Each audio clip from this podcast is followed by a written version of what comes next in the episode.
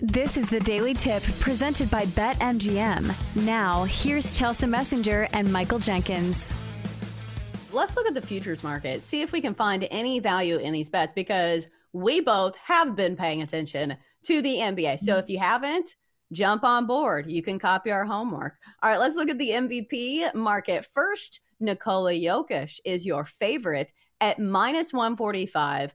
I don't really have to spell it out for most people. We know Nikola Jokic, probably the best big man in the game right now, continuing to post like absolutely bananas stat lines. And some of this goes into, I think, the narrative going into the season. Last year, Nikola Jokic had a really good case to win it, but it felt like uh, Joel Embiid's year for so long. Joel Embiid had not won the MVP. So it just felt like one of those years where they said, okay, it's finally time to give Joel Embiid some kind of trophy. So he will shut up. But I think the question, Kate, here is is it worth taking a favorite in the MVP market on February 29th? No, I would not lay that juice with Jokic. I think he's going to win. And so, I mean, for people listening, they're probably like, okay, well, if you think he's going to win, why would you not? It's only minus 140 versus something crazy like minus 400. Uh, I still think there's a case to be made for Shai Gilgeous-Alexander. You can get him mm-hmm. at plus 220. Uh, the Thunder are tied with Minnesota for the top spot in the West. SGA is second in the league in scoring. The Thunder have a top five offense and defense. The only other team in the league that has that is the Boston Celtics. Uh, you can also make a case for Luka Doncic. His odds have dropped significantly over the last week. I believe at this time last week that he was plus, uh, eight or nine hundred. He's down to plus four fifty. He had a triple double last night. The Mavs are cruising. So there's cases to be made for those next two players on the odds board, which is why laying minus 140 with Jokic doesn't seem like a great choice to me, especially when you could have got him at a better number. Um, at the start of the season. It still wasn't a great number, but significantly better than minus 140. Yeah. Uh, do you think wins are built into this? Because I think that is the biggest case for SGA. If the Oklahoma City Thunder win the Western Conference, a team that not very long ago was very bad, and you see the numbers that SGA puts up, like maybe that catapults him into, you know, winning the MVP. but there's still a lot of the season left. The Nuggets only two games back uh, from the T Wolves winning the West. Do you think this is correlated to like who wins the West? I think for SGA's case, yes, because he's taken a OKC team that was a cellar mm. dweller for how many mm-hmm. years? They were in a rebuild that felt like for 10 years, and now they are sitting atop of the West. I don't think wins matter quite as much for the Nuggets because everyone knows what the Nuggets can be in the postseason. They have the ability mm. to turn it on and off and based on, you know, winning the national or the the uh, NBA title the finals. last season. Yeah. So it's a little bit different um, for those two if uh, SGA were sitting in the middle, if the Thunder were sitting in the middle of the pack in the West, I don't think we would see his odds uh, this short. I think that he would be more like, you know, where Giannis is at 18 to 1. Uh, so wins baked in, certainly a factor for Shai Gilgeous-Alexander, not so much for Nikola Jokic. Yeah, and on the flip side, I think this is probably what's been holding back Luka Doncic from winning MVP because doesn't he put up like incredible numbers every year?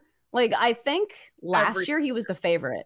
Yeah, he was the favorite to win MVP mm-hmm. going into the season. This year he has uh 34.4 uh, points per game, 8.8 rebounds, 9.7 assists, like almost averaging a triple double, uh similar to Nikola Jokic. Like the numbers have always been there, but it feels like I can't get there for MVP just because the Mavericks right now, what are they sitting in seventh place? They're eight games back out of the West. Is am I missing something here? Do you think Luka has a shot? No, Luka. The, the Mavs need to continue winning games. They need to climb out of that play-in tournament uh, position. He Luka needs to position this team a top five team, maybe, which is is doable. But the West is really tough. That uh, it's going to yeah. take a lot for that to happen. Now, if that does happen, that means Luka's playing out of his mind. So in that case, then maybe he does have a good shot at winning MVP because if all of a sudden the uh, uh, the Mavs climb they pass the Pelicans and the Suns. Mavs right now are half a game behind those two teams, and Dallas moves into the fifth spot. It's because Luka Doncic is is going off, and his numbers are probably going to look significantly better. So I do still think that there is a path for Luka to win MVP, but he's going to have to consistently put up massive numbers, like like you said, nearly averaging a triple double every night in order for that to happen. My my wonder yeah. with Jokic is like I think Jokic should have won the MVP last year. Voters yeah. gave it to Embiid. He had a great season, but he wasn't better than than Jokic, and that played itself out pretty um, obvious in the postseason. You know, after the first round, I think everyone was like, "Oh crap, we gave it to the wrong guy." Now, had Embiid stayed healthy this entire season, Embiid would have won MVP. He was putting up insane numbers. Um, so I just I, I wonder when the fatigue will come for Jokic because similar to LeBron in his prime, LeBron could have won MVP every year, but they at some mm-hmm. point they, they stopped giving it to him. It was someone else's turn. Is that going to be this yeah. season, or are we one year away from the the Jokic um, um, falling back to earth? I'm looking for fatigue. Yes, yes, yes, yes. Fatigue. Yeah, I think because part of the reason why Nikola Jokic has been so dominant, it's not just his performance, it's his availability. Because he has been one of the yeah. more durable players in the NBA over the last few seasons. Like that, I feel like is one of the key differences between Jokic and Joel Embiid is that he's usually playing.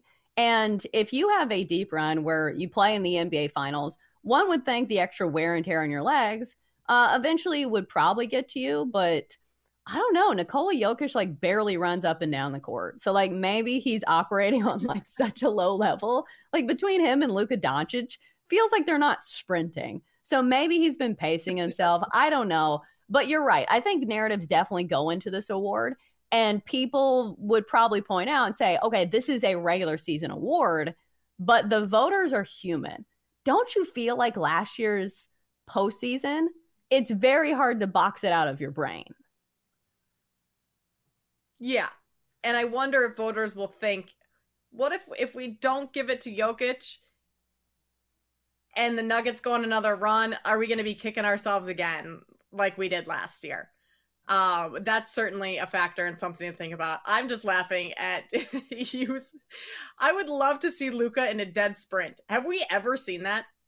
Like Jokic Ever, ever once that we've like there was just a viral video of Jokic going around sprinting through the tunnel uh, before a game. So I've seen that. I don't know if I have ever seen Luka Doncic run as fast as he possibly can. Because you're right, he kind of just like waddles up the floor. He's never going hundred percent. No, he's bringing up the basketball like as slow as possible. And that's the other thing. Since he's like the point guard, he can pick the pace and he always chooses slow. But like that's not yeah. part of basketball. Like he hasn't needed to. And you look at him, like I think if you showed Luka Doncic's picture to somebody who like hadn't followed the NBA, and be like, this is one of the best players in the NBA. They'd be like, really? This is what peak athleticism looks like. But you know what? Mm-hmm. He gets it done. So um, you know, it's just maybe it doesn't matter. He doesn't need to sprint. Let's look at some of these other awards markets. Uh, I think the coach of the year one is an interesting one. And coaching certainly matters in the NBA, but I think this is a good thermometer of it. I'm not going to lie. I don't think I can name every single NBA coach. Like, it's just not one of those sports where it feels like the coaches get a ton of press. Right now, we have Mark, and I need to make sure that I pronounce this right. Daigneault uh, of Oklahoma City has done a fine job with the Thunder. He is your favorite at minus 150. Chris Finch with the T Wolves plus 250. Joe Mazzulla with the Celtics, 9 to 1. Ty Lue for the Clippers, 15 to 1. Do you think uh, Oklahoma City's coach wins it here? Or do you think there is an outside chance that one of these other coaches can kind of sneak in? This is a two two man race. Uh, it's between Mark Daigneault and uh, and Chris Finch. Whichever team, mm-hmm. uh, the Thunder or the Wolves, finishes the top of the West, I think that team or that coach wins coach of the year. Chris Finch, the Wolves coach, Mark Daigneault. I don't know how to say that either. I think that's how you say it. Um, OKC's coach Whichever they're they're tied for the top spot in the West right now. Whichever one is the top of the standings at the end of the season, I think uh, the Coach of the Year award goes to that coach. Th- these teams are so similar.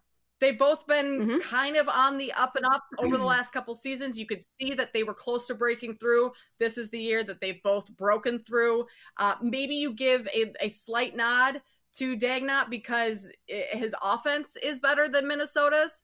Like I just mentioned, OKC, a top five offense and defense, where Minnesota's defense is unbelievable. They lead the league in defense. Their offense is a little bit behind. So, um, in that in that sense, maybe a little disadvantage to Finch, but I still think this is just flat out whichever team is the top of the West at the end of the season, that coach wins the award.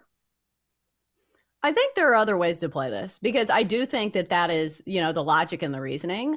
But if you look at the T Wolves and the Thunder, like to win the West, which I know is the postseason, I believe you have to win the Western Conference. The Thunder are eight to one. The T Wolves are plus eight fifty. And even for regular season bets, you can bet on the Northeast or yeah, the Northwest division winner. The Thunder are plus one thirty. T Wolves plus 175. And then, of course, the Nuggets are in there as well at plus 275. Do you think there's another bet that's maybe smarter? I know we're running out of time, but you like any of these? Mm.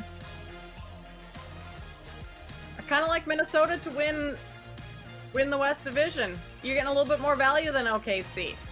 That would be my only yeah. quick thought. Also, I'll think about God. this and we'll talk about it more later in the show. Yeah, the T Wolves scare me though. They feel pretty inconsistent. For more, listen to the Daily Tip presented by BetMGM. Weekday mornings from 6 to 9 Eastern on the BetQL network, the Audacy app, or wherever you get your podcasts.